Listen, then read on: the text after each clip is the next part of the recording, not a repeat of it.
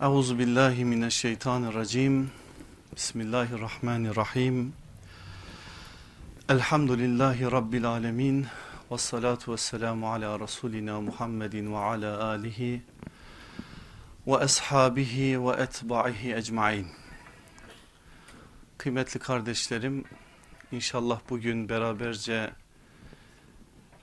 Cennetin Şubesi Evler başlığında bir ders yapacağız.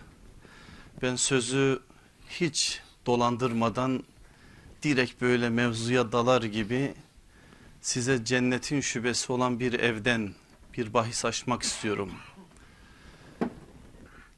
Bugün örneklendireceğiz bazı örnekler var da özellikle bu örneği seçmemin bir nedeni var onu da söyleyeceğim zaten.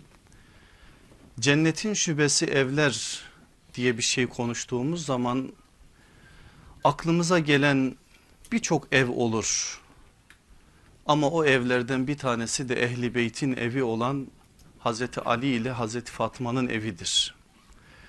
O evin oluş sürecinde aleyhissalatü vesselam Efendimizin bir teşviki var. Aslında o konuda çok farklı şeyler de söylenir, detaylı da ele alınması gerekir ama ben dönem dönem zaten bu aile ahlakı derslerinde o eve bazı vurgularda bulunacağım. Şimdi dikkat çekmek istediğim başka bir nokta.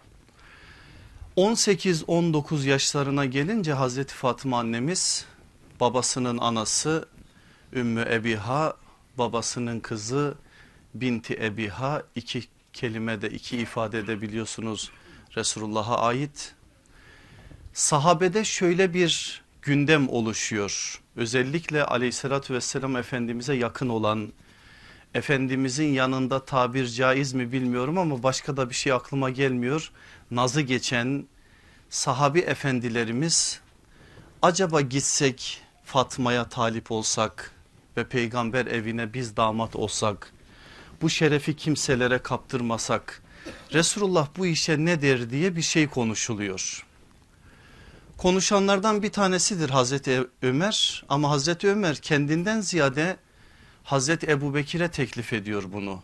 Diyor var git Resulullah'a böyle bir şey var teklifte bulun.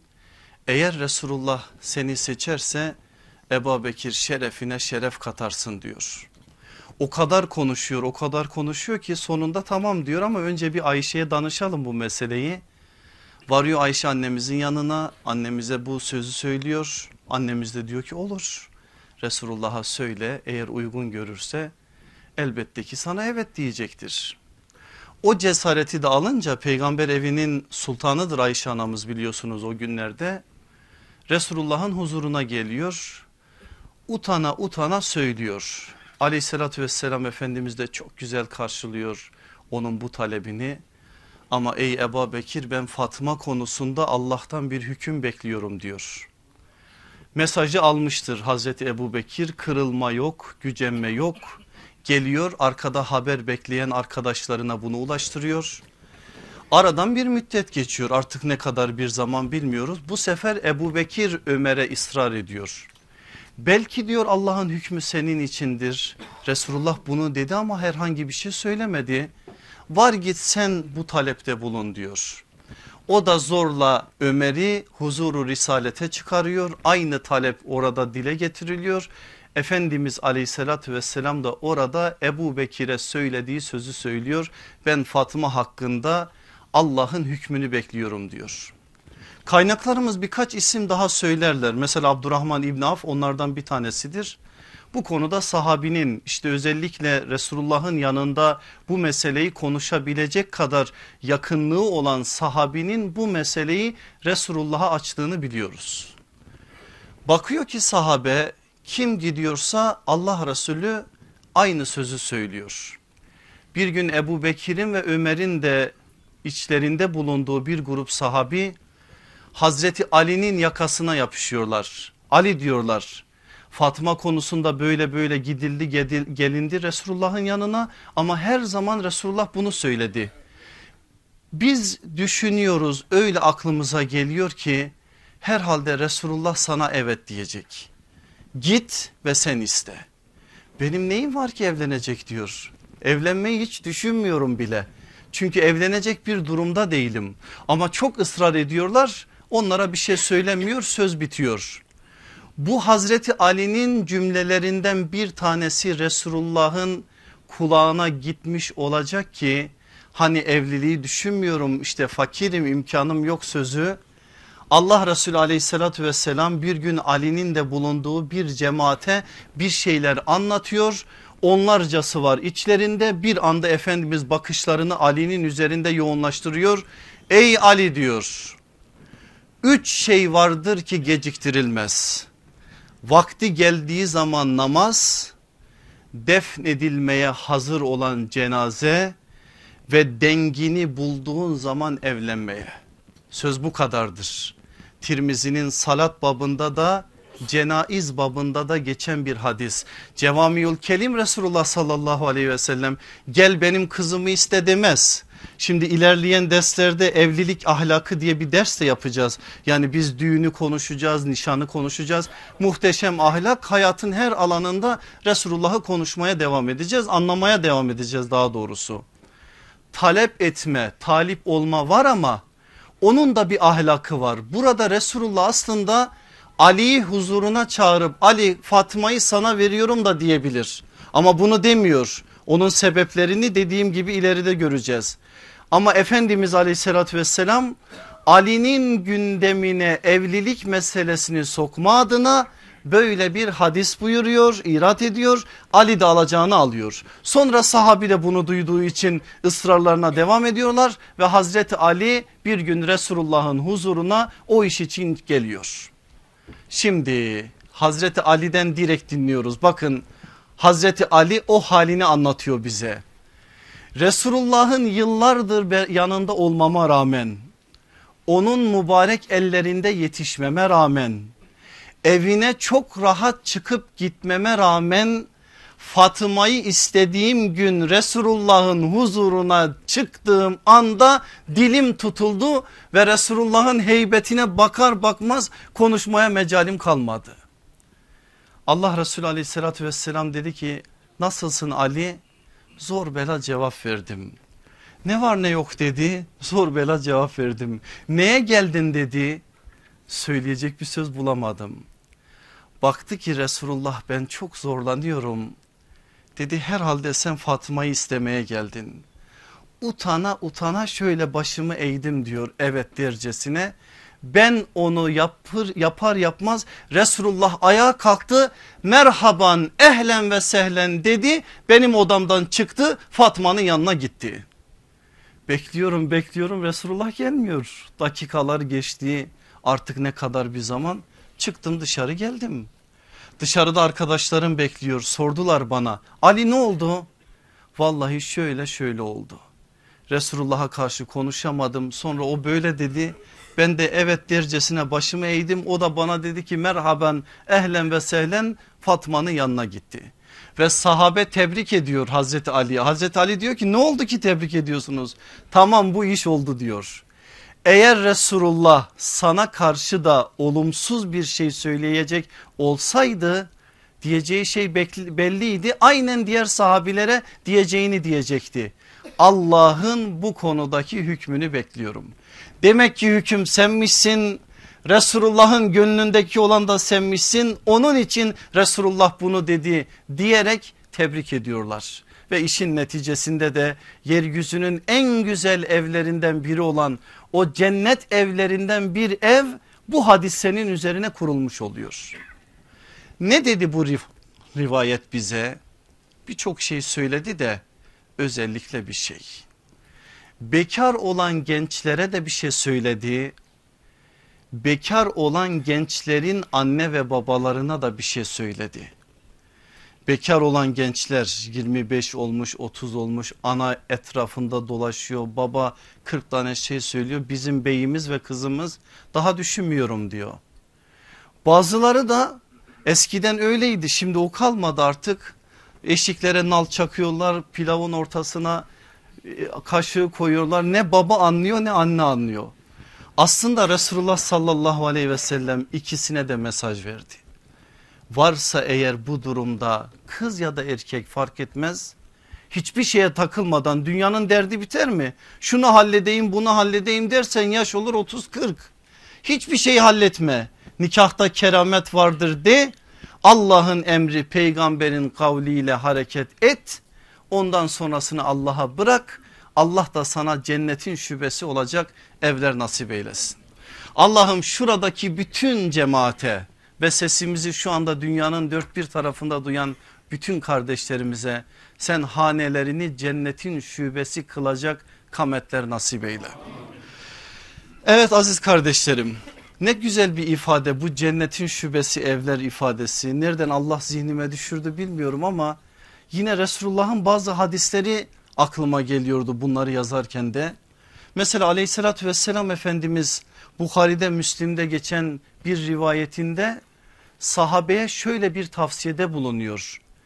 Namazlarınızın bir kısmını evlerinizde kılın ve evlerinizi kabirlere çevirmeyin. Demek ki burada aslında cennet evi olabilmesi için daha doğru ifadeyle evin cennet parçasından bir parça olabilmesi için Resulullah sallallahu aleyhi ve sellem namazı nazara verdi. Zemini bir hatırlayın beş vakit namazın cemaatle kılındığı bir Medine'den bahsediyoruz. Hatta Resulullah sallallahu aleyhi ve sellem namaza gelmeyenlere karşı farklı bir tavrı var. Elimden gelse evlerini başlarına yıkarım yakarım diyor. Böyle diyen bir peygamber namazınızın bir kısmını evlerinizde kılın da kabirlere çevirmeyin diye de tavsiyede bulunuyor. Bu önemli bir şey. Gelin bu tarafa aleyhissalatü vesselam Efendimiz yine Müslim'de Tirmizi'de geçen bir rivayette evlerinizi kabirlere çevirmeyin. Şüphesiz şeytan içinde Bakara suresi okunan evden kaçar diyor. Burada da dikkatlerimizi bir yere çekti aslında. Bakın birincisinde namaz ikincisinde evde Kur'an okuma. Aslında cennetin şubesi olmanın kodlarını yakalıyoruz buradan. Eğer bir evde namaz ve Kur'an varsa çok şey vardır da özellikle iki şeye daha dikkat çekeceğiz bugün. Teslimiyet olur vefa olur.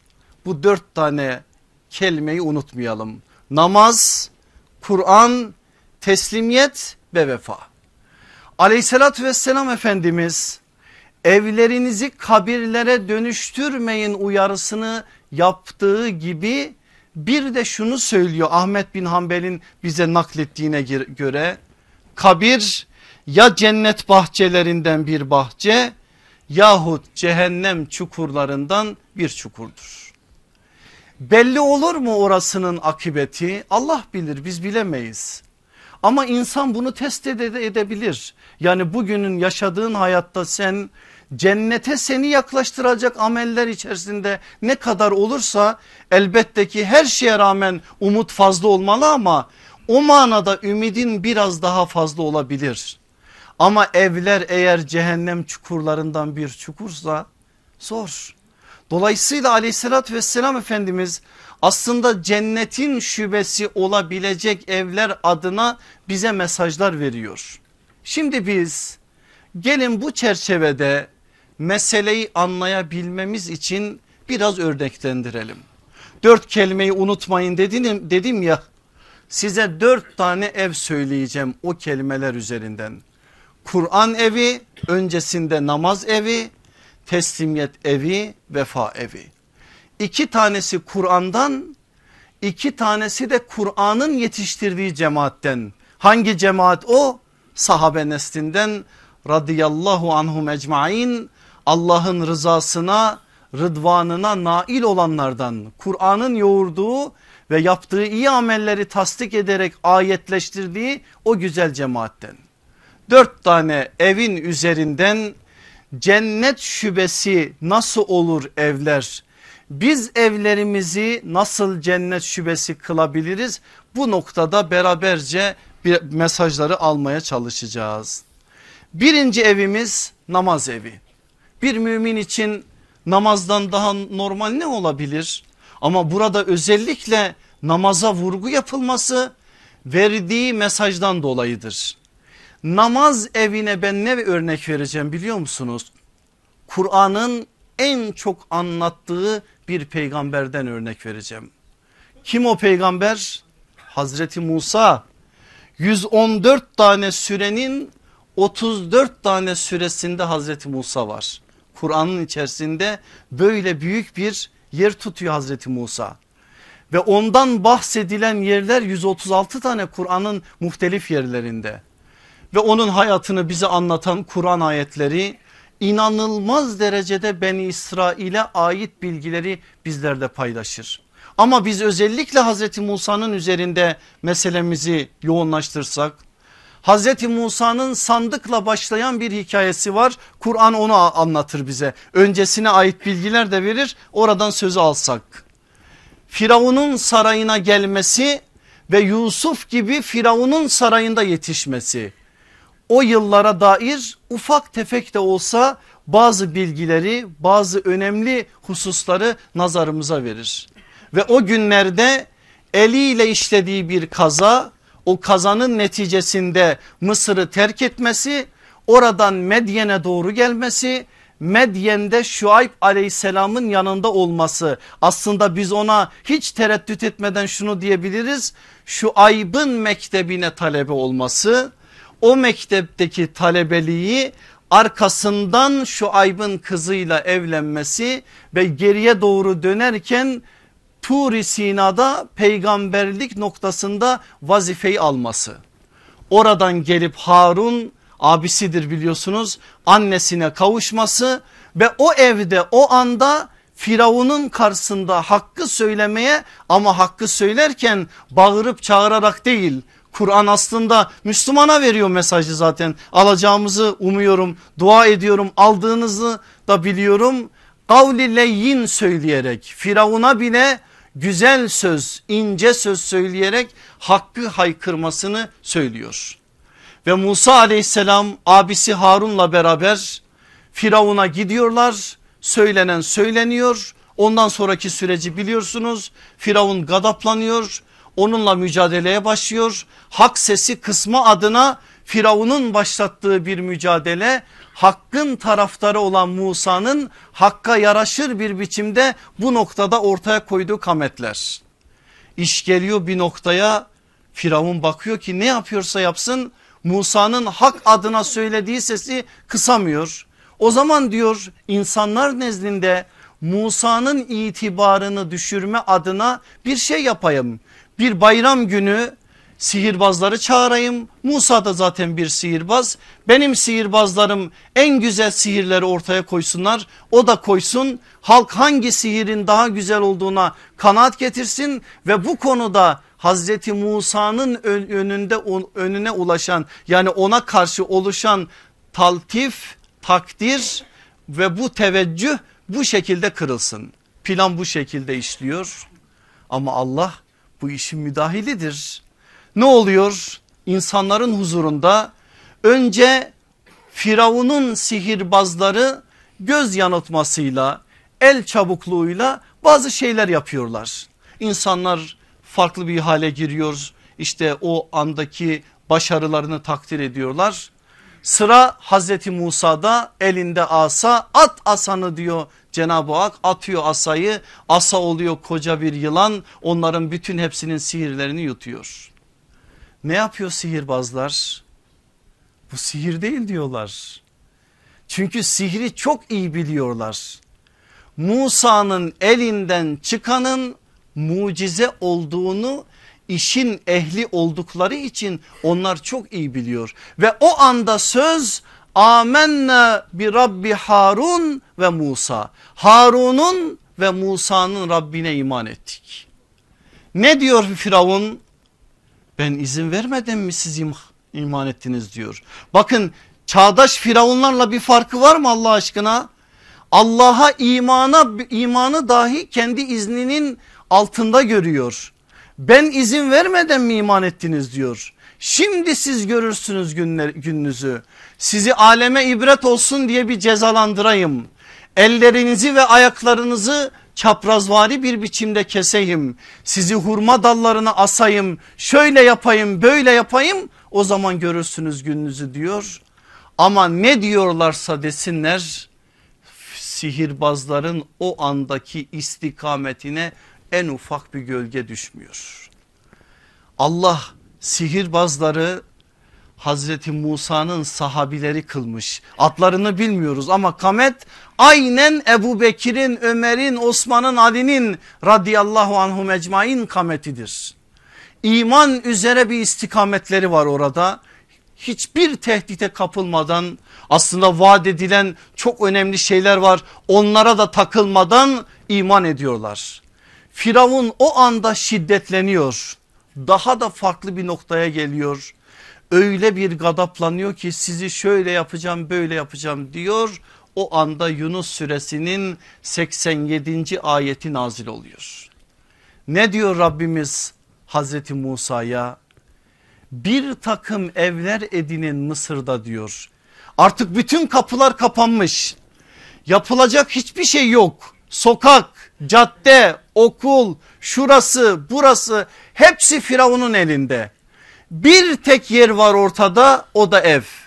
O halde siz Mısır'da bir takım evler edinin ve o evleri kıblegah olarak edinin. Namazgah olsun o evler namazı kılın orada dost doğru namaz kılın. Arkasından ayet şöyle devam ediyor.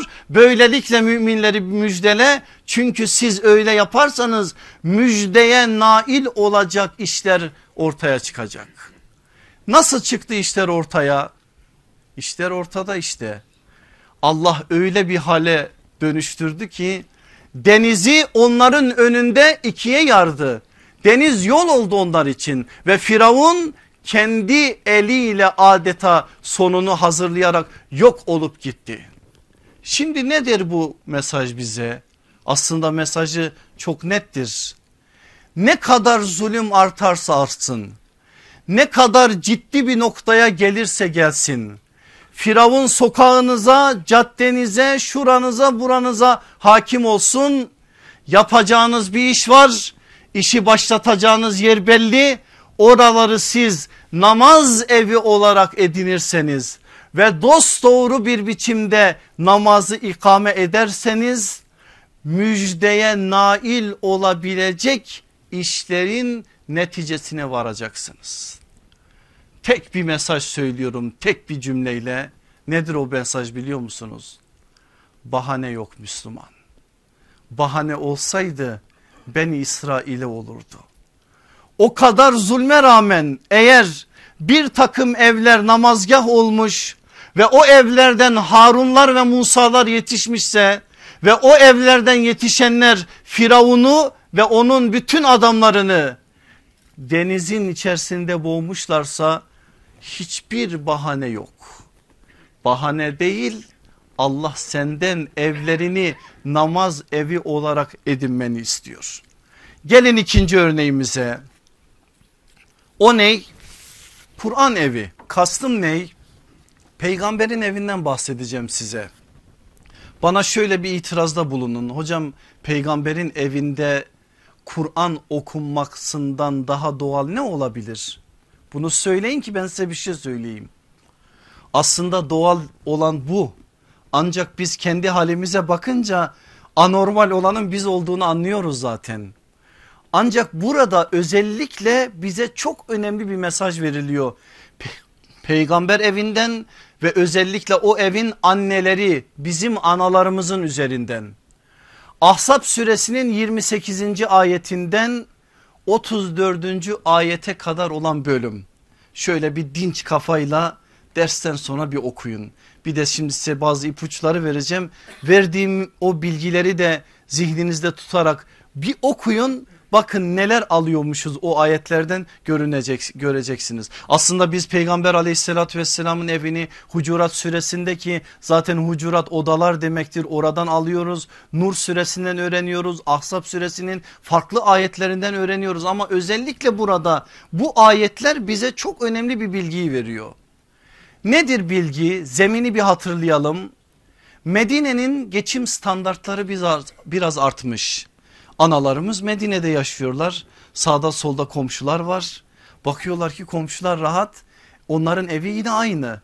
bir noktada Allah Resulünden bazı dünyalık taleplerde bulunuyorlar. Artık ne bulunmuşlarsa o günkü şartlar ne ise peygamberden önce Allah cevap veriyor onlara. Tabirim bilmem doğru olur mu ama söylediklerine söyleyeceklerine analarımız bin pişman oluyorlar. Çünkü o ayetler bulundukları konumu hatırlatıyor onlara. Ey peygamber hanımları siz sıradan hanımlar gibi değilsiniz diyor. Onların elde ettikleri konumun değerini onlara söylüyor ve kendi kametlerinin de o değere uygun bir biçimde yukarıya kalkmasını onlardan talep ediyor. Ayetler konuşuyor konuşuyor konuşuyor. 33. ayetin sonu. Geçmiş derslerimizi hatırlayın. Ehli Beyt Mektebi dersleriydi. Ehli Beyt'in tertemiz kılındığını her türlü kirden maddi manevi kirlerden arındırdıklarını söyledikten sonra Kur'an sözü şuraya getiriyor. Evlerinizde okunan Allah'ın ayetlerini ve hikmeti hikmeti hatırlayın. Şüphesiz Allah latif ve habir olandır. Evlerinizde okunan ayetleri ve hikmeti hatırlayın diyor. Evlerinizde diyor dikkat buyurun. Niye ısrarla duruyorum üzerinde? Peygamberin mescidi şurada. Evler yanı başında. Aleyhissalatü vesselam Efendimiz bazen gece namazlarını evinde bazen orada kılıyor.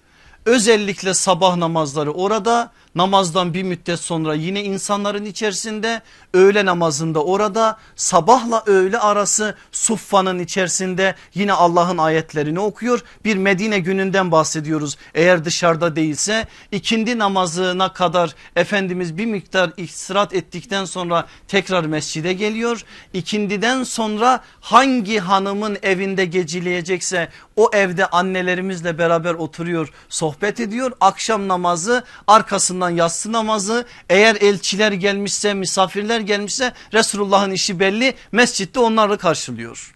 Bu kadar yoğun. Vahiy geliyor onları öğretiyor davet mektupları gönderiyor şunu yapıyor bunu yapıyor. Resulullah'ın hayatını şöyle bir zihninizle tasarlayın. Ama buna rağmen 5. yıldan sonra inen ayetler analarımıza diyor ki evlerinizde okunan ayetler ve hikmet hikmet nedir? İnadına inadına söylüyorum bunu İmam Şafii'nin dediği gibi sünnettir ve Resulullah sallallahu aleyhi ve sellemin fiili uygulamalarıdır. Kur'an ve sünnet o evde bir şekilde annelerimize veriliyor annelerimiz onları alıyor ve onlarla yetişiyorlar. Rabbimiz ne diyor hatırlayın diyor okunan ayetleri hatırlayın size o ayetlerin pratik olarak karşılığı şeklinde verilen sünneti hatırlayın kendinizi o ayetlere muhatap sayın ve bize ne demeyin bizatihi kendi üzerinize alarak, alarak gereğini yerine getirin. Ne demiş oldu anladınız değil mi? Çok önemli mesaj aslında burada. Din adına konuşuyorsun. Hocasın şusun busun. Neysen ne yaparsan yap. Ne kadar meşguliyetin olursa olsun. Ticaret erbabısın muallimsin talebesin. Neysen ne yaparsan yap evinde Allah'ın kitabının okunacağını ve o kitabın okunan ayetlerinin nasıl hayata aktarılacağının anlamı olan sünnetin öğretileceği bir zemin olsun diyor aslında bu ayetler. Cennet şubesi olmanın yolunu gösteriyor bize. Sen istediğin kadar dışarıda bu manada meşguliyetin olsun. Eğer Allah'ın kitabıyla evinde münasebetin yoksa Resulullah'ın sünnetiyle evinde şeyin yoksa münasebetin kusura bakma ama sen bir mum gibisin. Yanıyorsun etrafını ışıldatıyorsun ama kendine bir faydan yok. Aslında ayetler bize bunu söylüyor. Bakın çok ciddi sıkıntılarımız var bizlerin. Özellikle hocaların ailelerinde çözülmelerin çok daha farklı bir biçimde olmasının en büyük sebebi bu değil midir? Dışarıya çok enerji inanılmaz derecede harcanıyor ama evin içine geldiği zaman orada sıkıntılar var. Oraya bir şey yansıtıl, yansıtılmadığı için bir bakıyorsunuz ki dört dörtlük olan bir insanın elinde yetişen çocuklarda arızalar oluyor. Zor bir imtihandır. Allah hepimize yardım etsin ama uyarıyı Rabbimiz yapıyor. Enerjinin hepsini dışarıda harcama eve de bırak diyor. Eğer senin hassasiyetin bu olursa ve bu konuda ızdırap içerisinde olursan evde de bir şeyler olur diyor. Nasıl olmuş peygamber evinde? Onlarca örnek var da bir tanesini söyleyeyim size. Ümmü Seleme anamızdan bir örnek. Anamız evde oturmuş saçlarını taratıyor hizmetli bir hanıma. Resulullah da o anda mescidin içerisinde insanlara bir şeyler söylemek için minbere çıkmış. Ya eyyühen nas demiş ey insanlar demiş. Anamızın tavrı nedir? Ses geliyor. Ses evin içine geliyor. Duymasa zaten onu bilmez. Orada oturup dinleyebilir. Şunu diyebilir. O gün süslendiğine göre Ümmü Seleme anamız büyük ihtimalle Resulullah akşam o evde. Akşam gelince sorar öğrenirim diyebilir. Bir şey aklıma takılırsa her an gider Resulullah'a sorarım. Çünkü o kadar yakınlığım var diyebilir. Ama bunları demiyor. O hanımın bize aktardığına göre anında ayağa kalkıyor örtüyü aldığı gibi mescide. O hanım soruyor diyor ki ne oldu diyor duymadın mı diyor. Resulullah ya eyyühen nas dedi ey insanlar dedi e ben de insanım nasıl lebbek ya Resulallah demem diyor. Kur'an'ın yetiştirdiği cemaat bu işte. Evde Kur'an okunursa olacak olan budur işte. Ne olursa olsun hayatta bir bütünlük olursa ortaya çıkan netice budur işte. Bazen biz hayret ediyoruz ya sahabenin Resulullah'a teslimiyetini. E sahabe bunu görüyor. Evde bazen 9 tane hanım var bazen 10. Farklı farklı ailelerden farklı farklı kabilelerden hatta daha öncesinden farklı farklı dinlerden. Ama o ailelerden o farklı kabilelerden gelen analarımız Resulullah'ın hayatında ilim amel söylem amel bütünlüğünü gördükleri için o mübarek dudaktan çıkan her şeye kayıtsız ve şartsız bir biçimde teslim oldukları için onlar Resulullah'a hayran oluyorlar. Medine'de Resulullah'ın etrafında deveran oluyor. Şunu diyor o Medine ehli eğer analar böyleyse onların en ufak bir tereddütü yoksa onlar bu konuda bu kadar aşkla bu meseleye eğiliyorlarsa bize düşen de bunu yapmaktır diyorlar. Kur'an evi bize bunları söylüyor. Nedir mesaj? Müslüman meşguliyetin ne kadar büyük olursa olsun yaptığın iş ne kadar ali olursa olsun kendi evinde Kur'an okumalı hikmeti talim etmelisin. Verdiği asıl mesaj ney? Mesaj aynı. Ney? Bahane yok. Buna bile bahane yok. Demek ki şöyle oldu böyle oldu ona bile bahane yok. Namaz evi Kur'an evi. Gelin üçüncü eve. O neydi? Teslimiyet evi. Kimi örnek vereceğim size?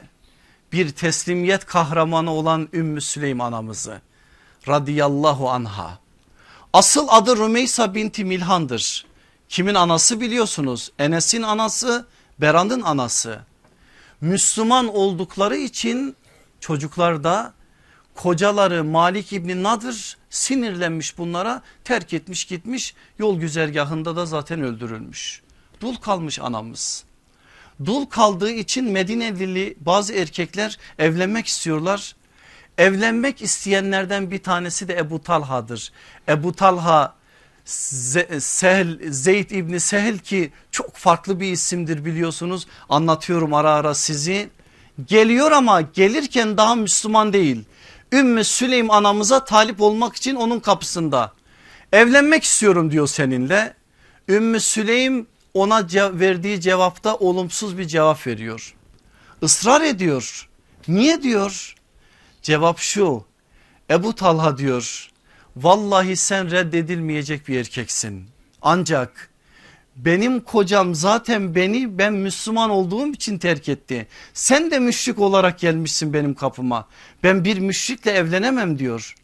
Eğer diyor Müslüman olur gelirsen kapıma bütün Medine ehli şahit olsun ki senden mihir olarak tek bir dinar tek bir dirhem istemeden senin hanımımla olacağım. Bu şoku yaşarken Ebu Talha bir cümle daha geliyor. Ebu Talha diyor sen akıllı bir adamsın.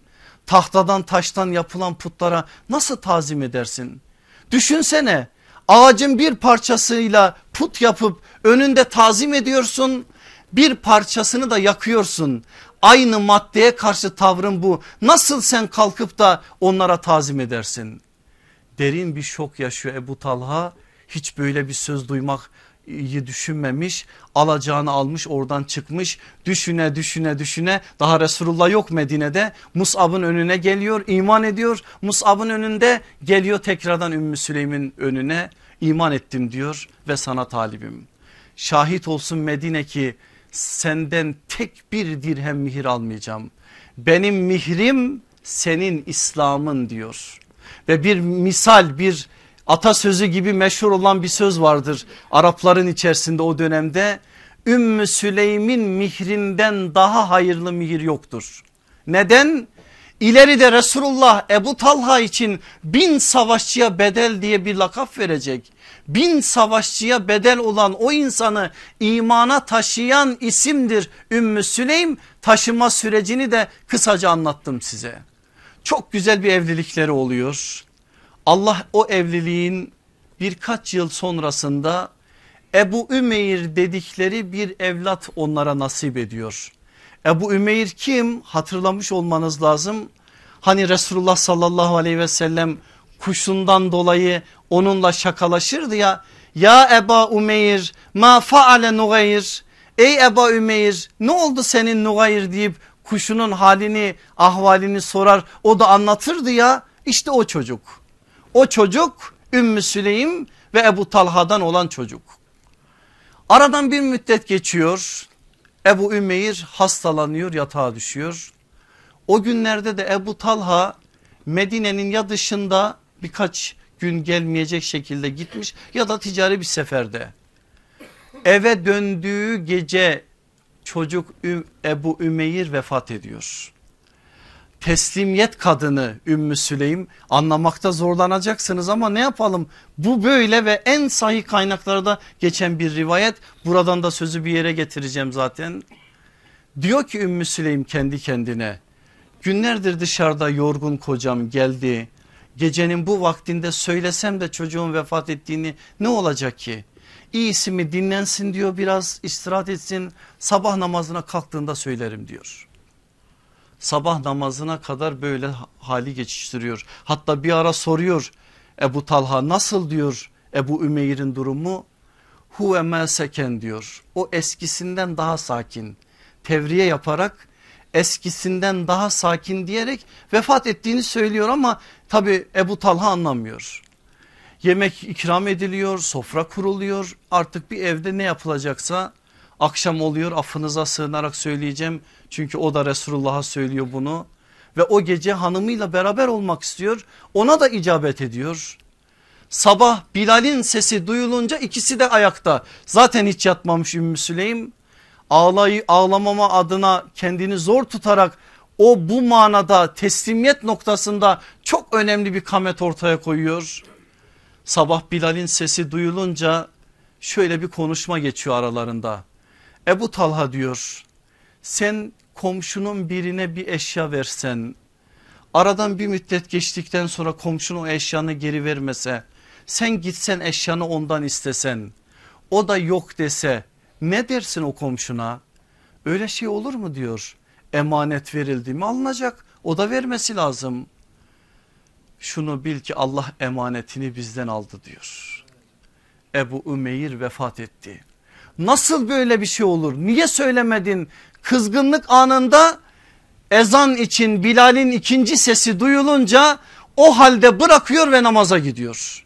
Sahabe böyle işte anlamakta zorlanıyoruz ama böyle. Namaz kılınıyor Ebu Talha Resulullah'ın huzurunda ya Resulallah diyor sevdiğin Ebu Ümeyr öldü Ümmü Süleym de bana şöyle şöyle yaptı bu şekilde bana davrandı. Allah sizin gecenizi mübarek kılsın ey Ebu Talha diyor. Allah Ümmü Süleym'e de rahmet etsin. Çok iyi bir iş, iş yapmış ve gerçek manada memnun olacağın bir şekilde sana muamelede bulunarak o gecenizin bereketlenmesine vesile olmuş. O günün sabahında Resulullah Ebu Ümeyr'i kendi elleriyle defnedecek. O gece de Allah Ümmü Süleym'i hamile bırakacak hadise olacak. Aradan bir müddet geçecek. O çocuk Resulullah'ın duasıyla doğacağı için ve Medine'de herkes de bunu bildiği için Çocuk doğar doğmaz Enes'in kucağına verecek anası Resulullah'a gönderecek. Allah Resulü alacak o yeni doğan çocuğu ona Abdullah ismini koyacak. Sağ kulağına ezanı sol kulağına kameti bizzat Resulullah yapacak. Sonra tahnik dediğimiz hurmayı ıslatıp çocuğun ağzına sürme sünnetini Resulullah bizzat yapacak. Hatta onu yaparken e, Abdullah şöyle iştahla hurmayı emmeye başlayınca bak bak Medineli çocuk ne güzel de hurmayı emiyor diyerek Resulullah onu takdir edecek. Ne olacak peki biliyor musunuz o çocuk? Büyüyecek. Allah Abdullah İbni Ebi Talha'ya 10 tane erkek çocuk nasip edecek. Onu da alim, onu da fakih, onu da muhaddis. Bir tanesinin ismini vereyim bir araştırın bakın nasıl birinden bahsediyoruz. İshak İbni Abdullah İbni Ebi Talha böyle bir yiğit böyle bir netice böyle bir ev. Yıllar önce bunu anlattım yıllar önce dedimse iki sene önce Mersin'de Ümmü Süleym'i anlattığım toplantıda bu hadiseyi de anlattım. Geldim aradan bir ay falan geçmişti bir mesaj geldi bana bir kızımız kaç yaşlarında bilmiyorum. Benim annem de Ümmü Süleym gibi gibi diye bir mesaj yazmış bana. Çok merak ettim okumaya başladım. İsmi söylemeden söyleyeyim ismi de versem bir mahsuru yok. Hocam diyor biz dört tane kız kardeşiz. Bizden sonra bir tane Allah erkek kardeş verdi bize.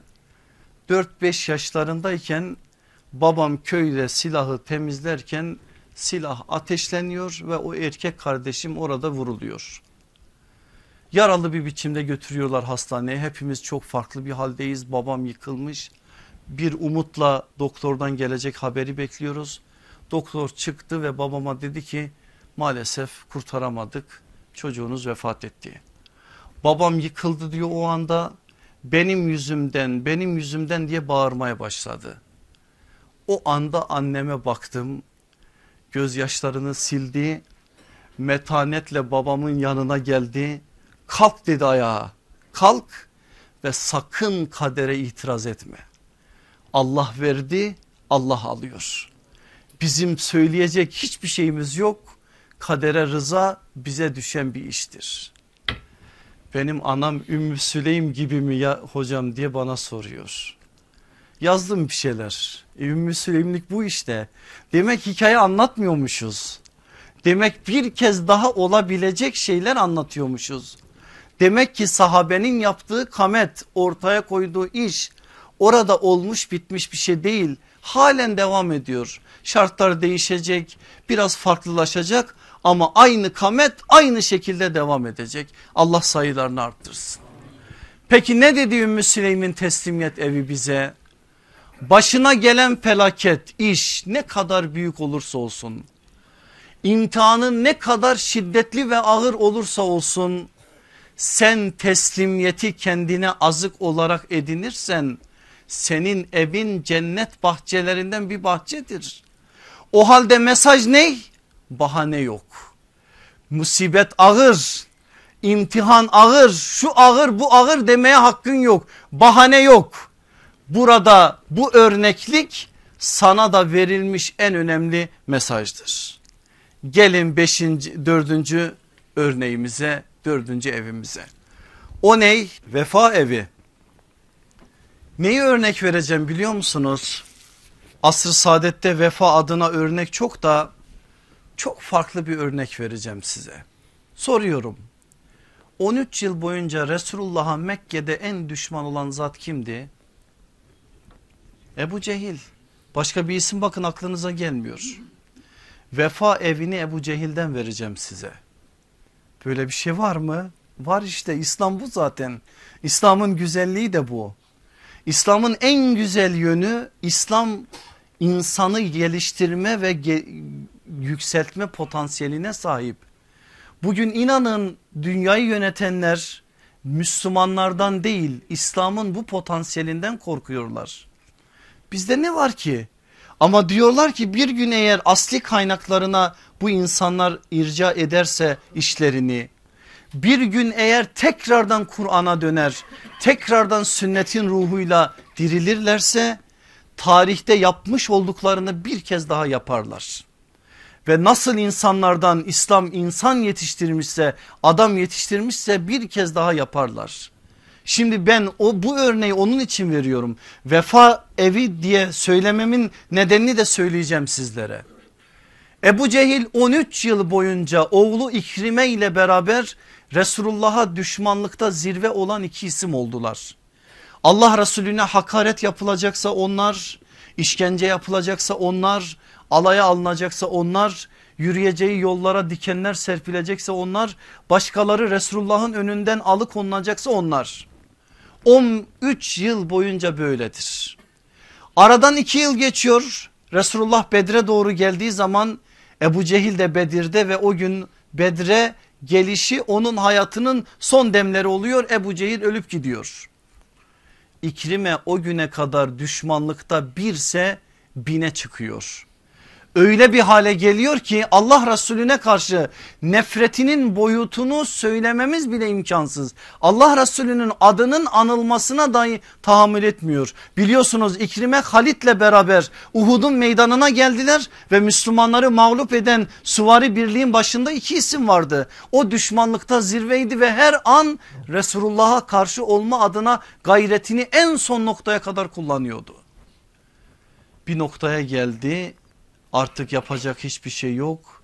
Birer birer Mekke tarafı Müslüman alıyor. Halit geldi, Amr İbni As geldi, diğerleri geldi. Halen İkrim'e gelmiyor.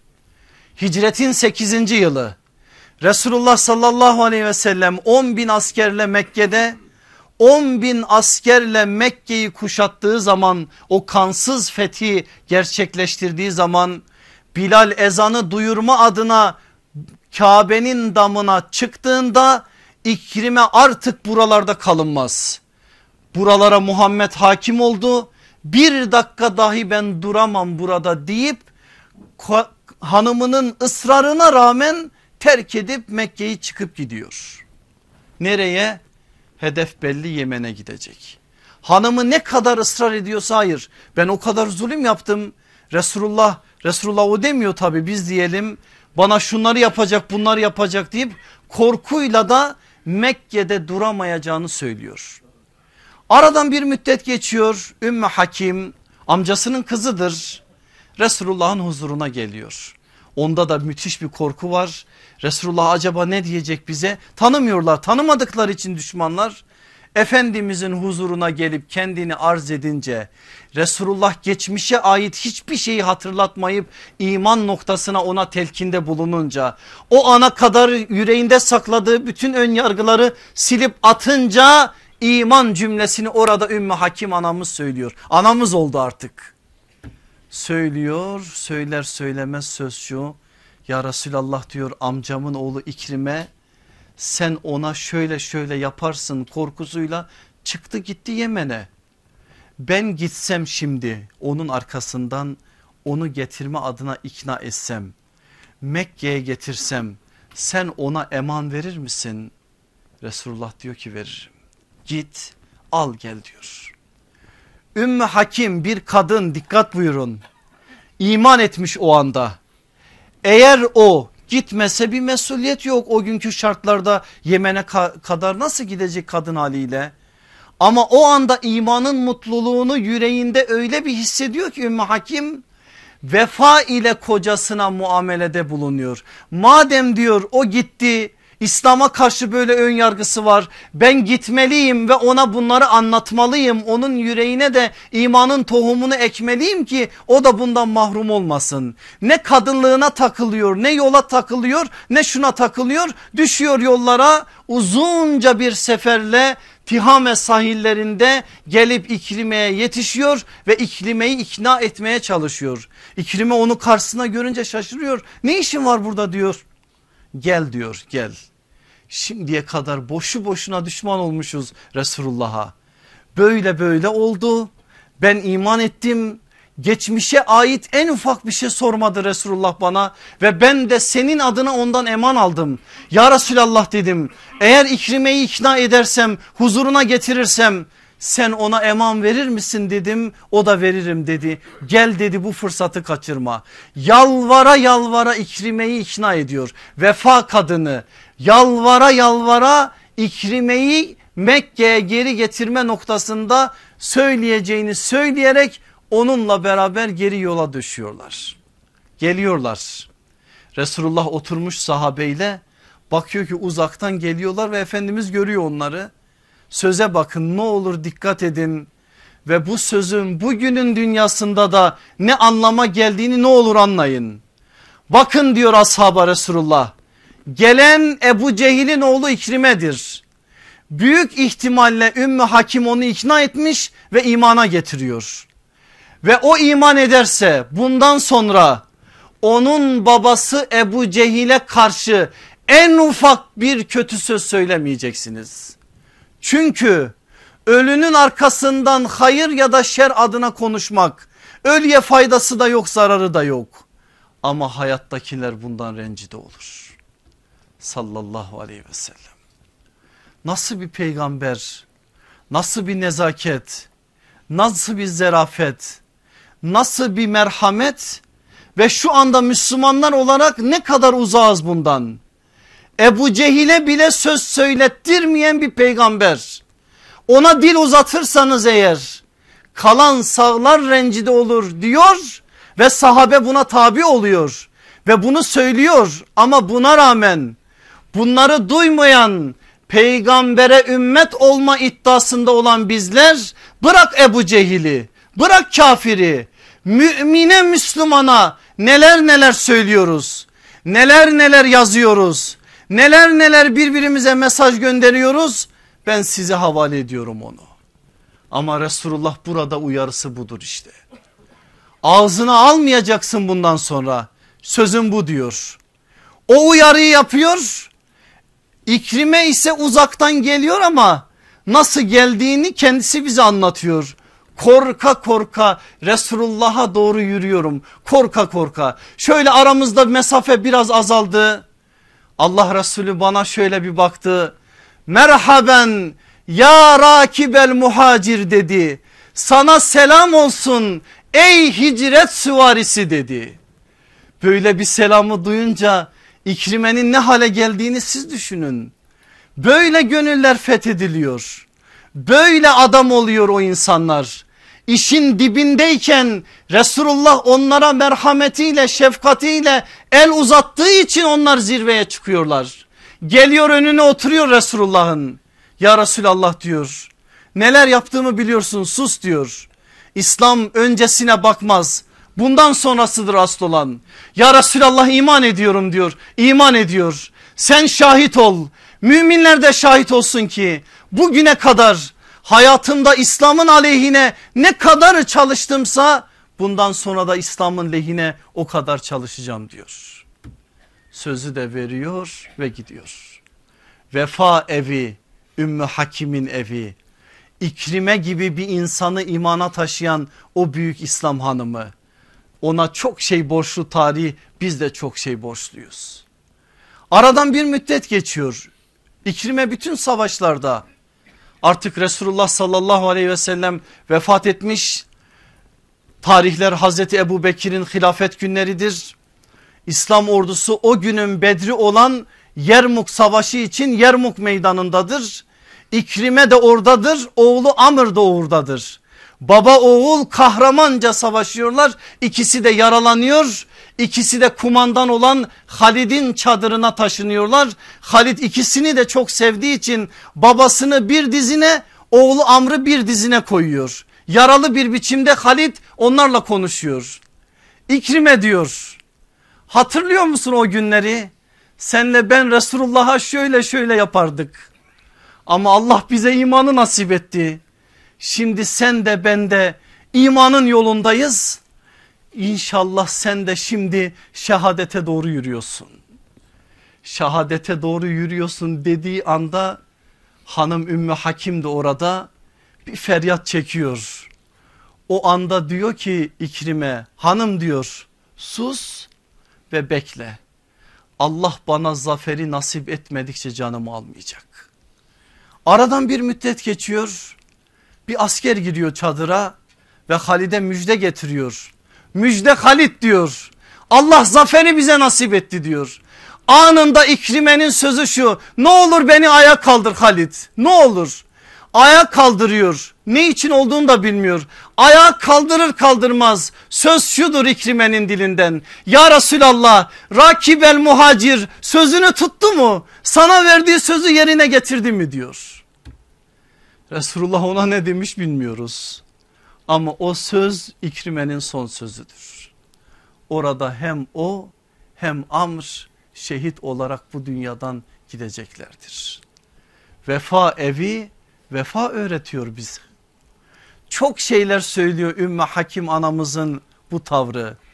Kocan ikrime olsa evi terk edip gitse seni tek başına bıraksa sen imanı içtin ve imana geldin kurtuldun kurtarma adına derdi en büyük dert edindin. Düştün yollara İkrime'yi getirme adına gayret içerisinde oldun. İkrime'yi en sonunda iman için getirdin ya sen vefa kadınısın ve o ev vefa evidir. O halde mesaj nedir? Mesaj net ortada duruyor. Bahane yok. Dört tane evinde bize verdiği mesaj bu. Bahane yok. Hiçbir şeyi söylemeye hakkımız yok. Allah aşkına gelin beraberce bir muhasebe yapalım. Sokağımız, caddemiz, okulumuz, televizyonumuz, şuyumuz, buyumuz evet olumsuz. Ben de sizin içinizdeyim şartları biliyorum. Ama Allah aşkına Beni İsrail'in çektiği sıkıntının ne kadarını çekiyoruz biz? O gün o sıkıntılar içerisinde Mısır'da bazı evleri kıblegah edindi o insanlar. Yani namazlı ev oldu. Yani namazgah oldu evleri.